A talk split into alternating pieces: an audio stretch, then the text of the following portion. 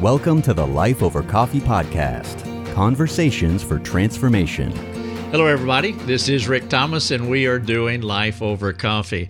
I had a friend recently approach me, and he was asking how to help his church because they have a weak view of biblical counseling.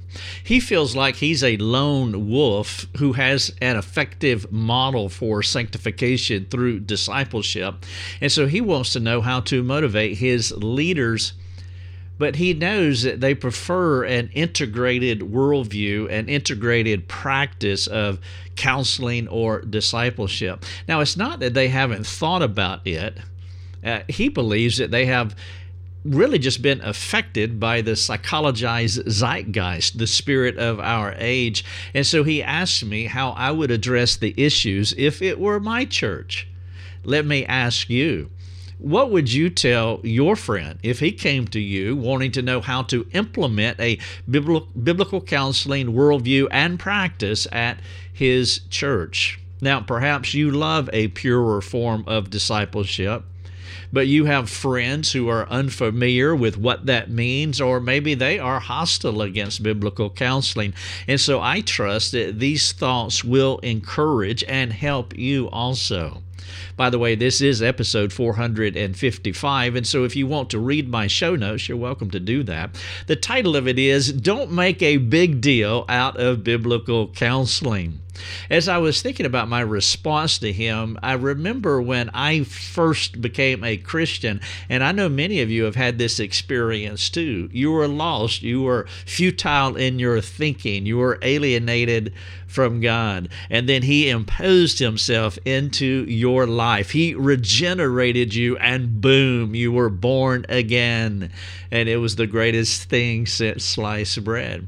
And so you couldn't help, but I mean, you, you were just compelled compelled to go and tell your family about your great salvation, and you wanted your friends to know as well but they weren't as eager. They weren't as excited. Some of them have said, you know, I tried Christianity, and well, and then, of course, they go on with their cynicism and unbelief, and you found yourself at a crossroads where your enthusiasm about something was was running head on into uh, people who were not as excited as you were about your salvation. That's kind of what we're talking about here. A similar thing can happen to uh, those who have been introduced to biblical counseling I remember a number of years ago, we had a student. She uh, came by uh, our home. She lived out of state. She was traveling through, and she was sitting on our couch. And she said, "Rick, why doesn't the church just why why don't they embrace this? Why aren't they excited about this?" Well, she was having one of those moments similar to our salvation experience, and we really have to keep that in mind uh, the things that we stumble upon, the things that we embrace, the light that finally comes on for us, it doesn't mean that everybody else is in the same spot, in the same place with the same enthusiasm. And that's why I titled episode 455 Don't Make a Big Deal Out of Biblical Counseling. Now, for those of you who are unfamiliar with biblical counseling or counseling. There are basically three models, generally speaking, of counseling in our culture today. There is secular counseling, I'll use that term, and they operate from the DSM, the Diagnostic Statistical Manual. As of this day, it's number five. It's been revised, but it's number five, the DSM. And that is secular counseling, and that's where you would get all your acronyms PTSD and ADHD and OCD, and well, there's a thousand of them. That is secular counseling, it is non biblical. And then you have integrated counseling, and that is a mixture to varying degrees of the secular worldview and perspective and the biblical perspective. And so it is just a mixing of the two, and depending on who's doing the mixing, that will that will determine the kind of salad that you're going to have. We call that integrated. And then, of course, what my friend is asking me about is biblical counseling. These are people that have a sufficiency of Scripture worldview. They love psychology, but the way that they define psychology, by the way, this is my view as well. God is the author, the creator of the soul, the psyche and God has given us the Logos, the word concerning the soul. We see that in Genesis 2 7. We see this in 2 Timothy 3 16. God created the psyche, and He has given us the word, His Bible, for the soul. Thus, the purest form of psychology in the world is biblical psychology. And of course, what we have been calling it for the past 50 years is biblical counseling. But what I am talking about here is discipleship, and that is my preferred word for it. I believe that discipleship in the context of the local church is the purest form of psychology or the purest form of soul care that any human can uh, that any human can have. And so my friend comes and he believes that too. And he wants to introduce biblical discipleship or biblical counseling to his church, but uh, they have embra- embraced another zeitgeist, and uh, it's not that.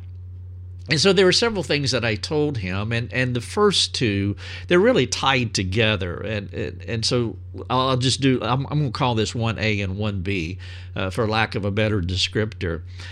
1A is obey your leaders.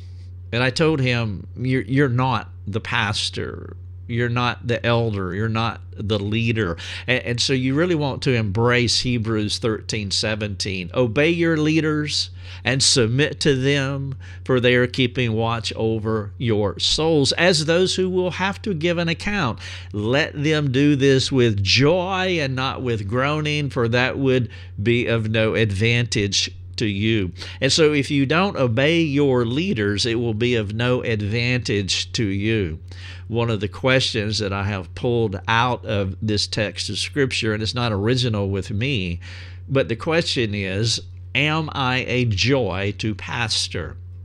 Every Christian should go to their pastor or pastors, whoever knows them the best, the leader that knows them the best in their local church, and they should ask this question Am I a joy for you to pastor? Are you shepherding me with joy or groaning? I am not suggesting that you believe and practice everything that uh, the pastor teaches because they are not perfect. I'm not suggesting that you embrace their worldview like in this case, we have a competing worldview. We have an integrated worldview of discipleship in the local church. And this gentleman who is talking to me has a pure, what I believe to be a pure form of discipleship called, he's calling it biblical counseling. And so they're not going to come to agreement, or he's not going to come to agreement with an integrated model, but he must be a joy to pastor. Now, that's 1A. 1B is biblical counseling is not the main thing. Biblical counseling is not the tail that's wagging the dog.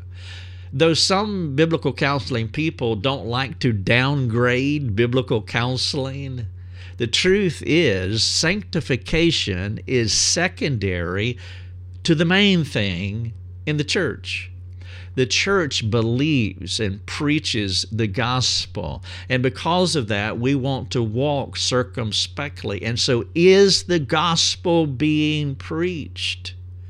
Paul talked about it this way in Philippians. He said in Philippians 1 15 through 18, he said, Some indeed preach Christ from envy and rivalry, but others from goodwill. The latter do it out of love, knowing that I am put here for the defense of the gospel. The former proclaim Christ out of selfish ambition, not sincerely, but thinking to afflict me in my imprisonment. What then? Paul asks only that in every way, whether in pretense or truth, Christ is proclaimed, and in that I rejoice. You can also read Galatians chapter 1, where Paul talks about the primacy of the gospel. And so we want to be careful here that biblical counseling, we want to have a high view of discipleship, sanctification in the, the local church but it is not higher than the gospel. And so, if the church is preaching the gospel, then you want to walk circumspectly. And so, those are 1A and 1B that I told my friend. You have to obey your leaders if they are preaching the gospel. Now, it doesn't mean that this will not be a conscience matter. It could be that this is such a conscience matter that, that he believes that he is sinning against his conscience if this church does not embrace a purer form of discipleship that he is calling biblical counseling. And that is possible. Though the gospel is the main thing, you could have a, a belief on a a lower tier issue, a second tier issue like biblical counseling or discipleship, that it can be so high on that second tier that it is a conscience issue for you if the church is not doing that.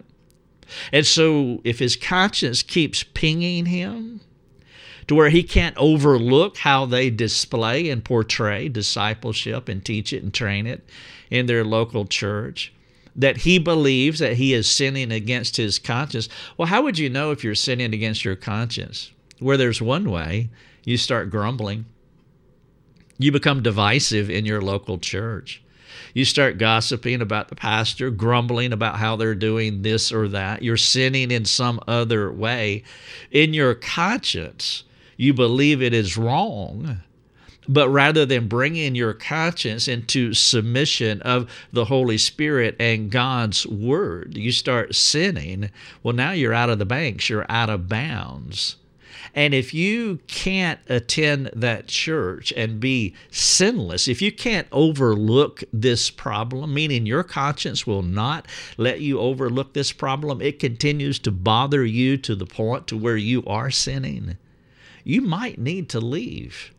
I mean, this second tier issue could be so intense for you internally that your inner voice will not let it uh, let it go.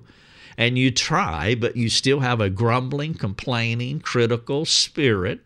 Now you have sought help to sort things out, and even with biblical counseling help for yourself, it is that level of a conscience issue, and you can't stop sinning uh, then you may need to leave. Now, if you do stay, even though you disagree with your leadership, what you'll have to do is you'll have to discern how to make a difference without sinning. Now, that would be my first appeal to stay, but I don't know at what level of this that this is of a conscious issue with my friend. And i don't know his maturity level to where he can overcome this uh, at a conscious level and be okay. And for those of you who are listening to the podcast i'm putting okay in air quotes because ultimately he's not okay, but he's submitting himself to the leadership, recognizing that the gospel is being preached.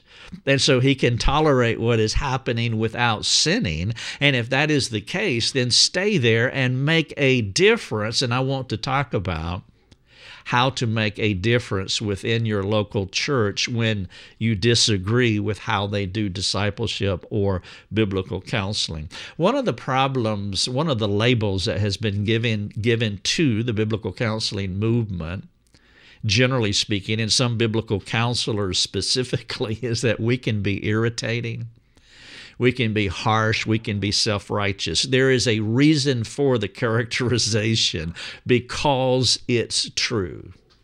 There are some people within the biblical counseling movement that remind me of my fundamentalist movement days. I was a part of the fundamentalist movement. I've talked about it on our ministry, in our ministry here at Life Over Coffee. And one of the things about some fundamentalists is they are so doggone right that they are aggravating people. They are not humble people.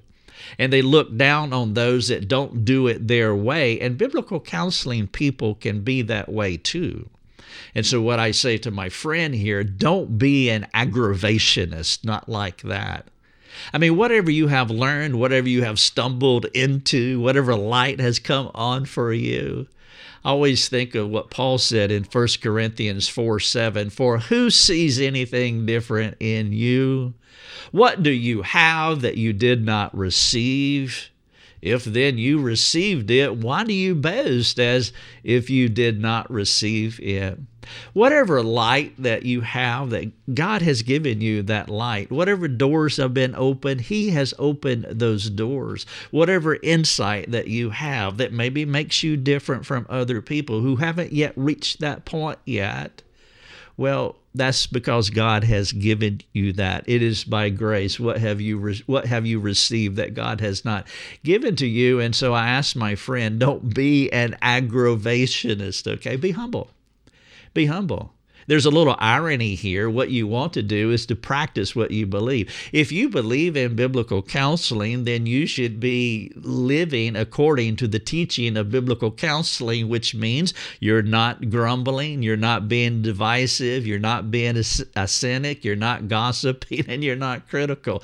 How ironic is that?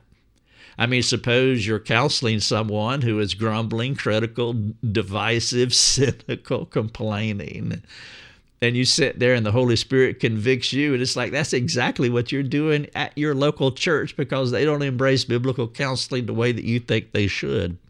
And so practice what you believe without being divisive. And by all means, don't be a whack a mole over everything that moves. It reminds me in my uh, MA program, my master's in uh, biblical counseling out at uh, the Master's University, tremendous experience. Love the Master's University and what they taught me there. Uh, my profs, uh, Wayne Mack, Stuart Scott, and John Street, uh, particularly, just amazing people. God just used them in a wonderful way in my life and also used the Master University. That being said, I remember uh, one of one of my profs. I don't remember who it was. It doesn't matter uh, but they were talking about the difference between uh, biblical counseling, integrated counseling, secular, and so forth. And and somebody in the class asked, you know, what about James Dobson? And I think we were asking several people, but uh, the prof said James Dobson is integrated, which he is. There's no question about that. James Dobson is integrated. And then we went out for a smoke break, or actually, that was my high school days, but we went out for a break uh, in between uh, lectures and it, we were standing around. There were like six or eight students there, and one of them said, "Oh my." I need to go and and burn all my Dobson books. And I was standing, I didn't say anything, but I was standing there thinking, like, wow, um, well, uh, that's kind of sad, actually. And it reminded me of a relative that I have. And my relative, uh, the, wife, was married to a, a pagan man uh, is married to a pagan man, or was he was pagan, still married but was pagan. He was a a serial adulterer, angry man, uh, drug addict, etc. He, he was a lot of bad things. And I remember one time I was talking to my relative, and she was asking me for some help. And this was 30 something years ago, 40 years ago, maybe by now. And um, she said, and so I, I share some things with her, and she said that, uh, you know, the thing that has really helping me is that I've been reading these James Dobson books and I listened to him on the radio. And she was finding encouragement through him. God was using James Dobson in my relative's life just to keep her hanging on to the last knot at the end of her rope uh, with her husband, who later became a Christian became a deacon in a church, and and God is just it's a remarkable testimony. But at that point, I, I remember that story. Dobson is an integrated teacher, and I don't mean that to be unkind to to anyone at all. That's just where he lands. I mean, we will worship God in eternity with James Dobson. But as far as his worldview, his practice, his teaching, he is integrated, and it's not the purest form of discipleship, and that's that's just the way that is. But I don't play whack a mole with those people. And I, it was sad to me that these young MABC students were thinking that way. No, you don't want to be whack a mole. We need to overlook more stuff than probably some people need to overlook more stuff than they than they do. And so I told my friend, don't be an aggravationist, be humble, practice what you believe, and by all means, don't be a whack a mole over everything that moves. The truth is, biblical counseling will stand, truth will stand. Secular counseling does not work. It may give them a, a quick temporary fix, and I would put fix in air quotes as well. But ultimately, anything out of the DSM is going to send you down a bad path, and it does not work. And then this integrated counseling, well, it's not going to work over the long haul. Again, can you find some temporary help? Well, there's a million testimonies that says I went to a secular counselor and I got help. I went to an integrated counselor and I got help to a moderate degree, to some degree, but ultimately, God's Word is what transforms people. And maybe that is the difference. Uh, secular and integrated counseling can give you relief God's Word is what transforms people when practically applied. And so I wanted my friend to know that biblical counseling or God's Word will stand. Truth will always stand, and you stand with it, and God will vindicate you. God will vindicate what you believe. Your church may never come to your beliefs, they may always imbibe into the secular zeitgeist but God will stand with you and He will encourage you. Therefore, you be encouraged in the path that you are taking as you are not playing whack a mole and shooting everything that moves outside of the biblical counseling framework. And so be encouraged, I told him. Be optimistic. And what I mean by that is have a God centered confidence that you are doing the right thing. Number three, I said, be a biblical counselor.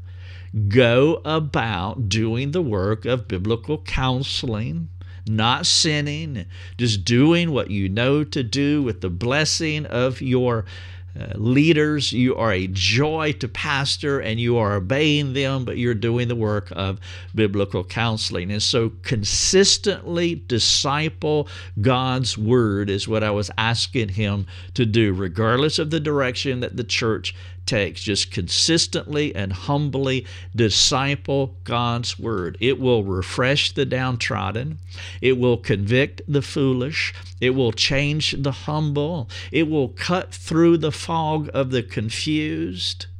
And it will shine brighter than any other form of counseling.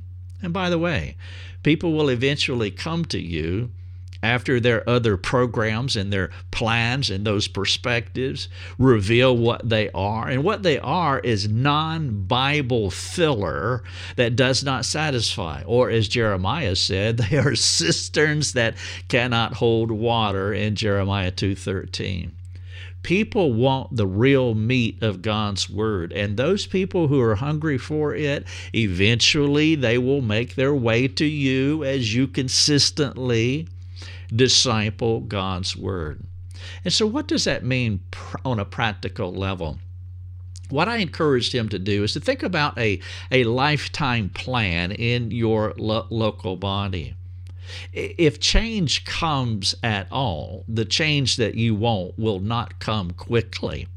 And so, what you don't want to do, you know, some parents will do this. I've done this, by the way. I say it this way the things that you have learned through 30 years of trying and failing and succeeding and trying, failing and succeeding again, and finally, voila, you come to it. And then you can map that over other people as though they are supposed to be right where you are when you are 20 or 30 years down the road. And so, whatever change that you want in this local church, recognize that it will not come quickly. I mean, perhaps you could turn a ship on a dime if that's possible. And if it were possible, you will sling everybody off the ship. But if you take a long trajectory, maybe you can keep most everybody on the ship, but you can turn and you can change courses. But it's going to take a long time to do it. And so ensure that you know the difference between being a soul care provider and a biblical counseling apologist. There's a group of biblical counseling advocates who spend so much time, so much of their time, talking about how right they are. And it seems as though the more they, they talk, they're actually weakening the cause by alienating those that they should be helping. And one of the problems with that is that there's no invitational aspect uh, to what they are, uh, what they're railing against. And there's people in our culture on both sides, both blue and red in the States, where you have uh, the blue team where they're just yelling at us with what's wrong with us, and the red team is yelling back with what's wrong with the blue team. But there's no invitational aspect to it. No, it's okay to say that that is wrong, but then present with all humility uh, what is right and to draw people in and ask God to turn hearts. There has to be an invitational aspect to your complaint. And so just don't be an, an, a BC biblical counseling apologist, but make sure there's an invitational aspect as you humbly lead people and not just railing against what's wrong. You don't have to self promote biblical counseling. I don't. And I would recommend that you know. It's like the restaurant that's always spouting off how they are. We're the best in town, voted 15 years in a row. Okay, yeah, whatever. What about if you choose instead to feed the people and let God vindicate you? You don't have to self self promote. And as I said earlier, don't shoot everything that is different from you. Win people with the word. Don't alienate with arrogance. It is God who justifies. So have that invitational quality. By the way, did you know that people are pragmatists ultimately? The people that I counsel, they 99 out of 100 or 999 out of 1,000 do not care about secular, integrated, or biblical counseling. They're not interested in the wars. They are pragmatists. They just won't help.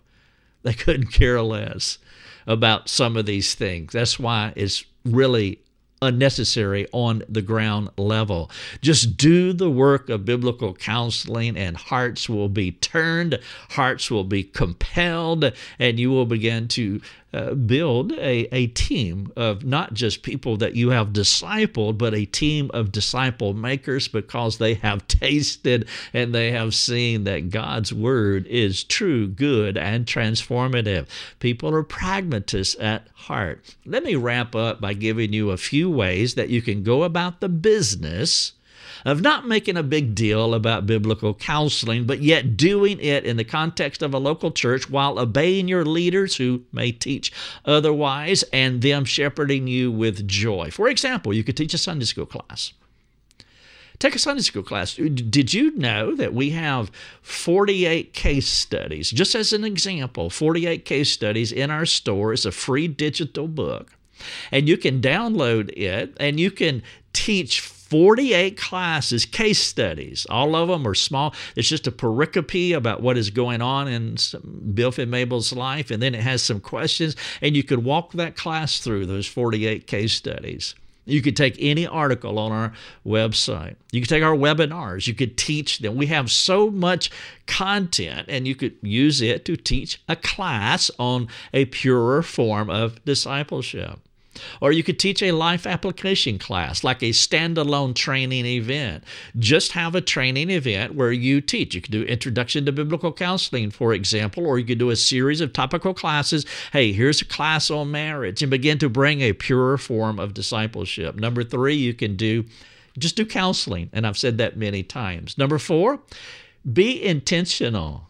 And what I mean by that, if a person asks you how they are doing, then be intentionally intrusive in their life. When they say fine, I'm doing fine, which is probably what they will say, you remember fine is an acronym F I N E, feelings inside never expressed. And so they don't express what's going on. And so you be intentionally intrusive in their life and do, and I'll put this in air quotes too, do counseling on the spot. Discipleship, disciple them right on this spot, number four. Number five, lead a small group. Number six, train Nicodemus when he comes to you by night asking you questions, seizing whatever opportunities that are before you. Uh, number six, bring input, bring biblical counseling uh, clarity, bring perspectives, uh, bring your counseling expertise to the meetings that you are in. Uh, let's say that you're a fellow elder, for example, and you're in an elder meeting and a problem arises within the church, a relational conflict, for example. Bring input, bring biblical counseling clarity, bring perspective, a sufficiency of Scripture perspective. Uh, practically walk through the counseling situation in the elder meeting or any other meeting that you may be part of. Perhaps you can pull another leader aside as appropriate to share a better perspective without being a whack a mole or an apologist. Say, hey, brother, when you see the uh, desire to want to learn the teachability and the humility of another person, then begin to just walk through a better worldview for discipleship. And of course, personally model biblical counseling in your life and your family. I talked about this earlier. Wouldn't it be ironic? You're counseling the critical person, the grumbler, the complainer, and then there you are complaining about your church, grumbling about your church. Well, maybe your model of discipleship is not that great because it ain't working that great on you. By the way, this concept of personally modeling the very thing that you're teaching within your life and family, that's probably the most effective thing that you can do. Use all venues as opportunities to equip others. For example, if, if you are on the worship team, a singing venue, uh, there could be opportunities to teach through leading in the worship sets within the local uh, within the uh, corporate meeting on Sunday morning, for example. There could be opportunity to teach the uh, worship team as you share this biblical counseling worldview. And as I mentioned, please use our content, like in the Sunday school class or these standalone events that you do. Uh, as you counsel people, we have a lot of disciple makers that use our content supplementally with the people that they're caring for. And so take an article, send a link to them. There's a print button at the bottom of every article. You can print it off in a PDF and send it to them, give it to them. You can meet with them and do life over coffee at a coffee shop or in your home. All of these approaches that I just laid out for you will allow you to insert a better way of doing things. And then if the Lord gives you a bigger platform, to espouse biblical counseling, by all means take it, but make sure that you don't use your platform to blow off steam by, by point making. And let me finish with uh, a point that I've already made but this is so important because you want to emulate the very thing that you're teaching. You are the best model of what it means to be affected by biblical counseling. And so walk humbly before your God and before His people. May people see you, if you're a husband, for example, may people see you and your wife and the way that you interact or you and your children, if you have children, if you're single, may people see you as a single man or a single woman and say, there is something different about that person. You remember what they said about Christ? Never a man spoke like this man. They went in with ill intention toward Christ, and then they heard him talk you walk humbly before God and His people. You model the very thing that you're trying to implement in your local church. Episode 455, I titled it, Don't Make a Big Deal Out of Biblical Counseling. You can read these show notes. You can listen to the podcast, watch the video if you wish. By the way, we have, uh, we call it our mastermind program. We teach people how to do biblical counseling, a sufficiency of Scripture worldview. If you are interested in that, it's it's an excellent course. I would encourage you to do it. If you'd like to do a smaller course, well, we have one called No More Fear. It's a topical course on how to overcome being controlled by the opinions of other people. And so you can take the longer uh, mastermind program, learning how to do biblical counseling over, let's say, a three year period. It's all online, and, and so you can do it. It's all self contained, and so you can do it anywhere where you have access to the internet. And then the same for our No More Fear course. You can get this standalone topical course, Overcoming the Fear of Man, and you can take it all online, self contained as well. And so please take advantage of those if you wish. Don't make a big deal out of biblical counseling. Thank you so much, and God bless. Thanks for joining us. Learn more and get access to other resources at lifeovercoffee.com.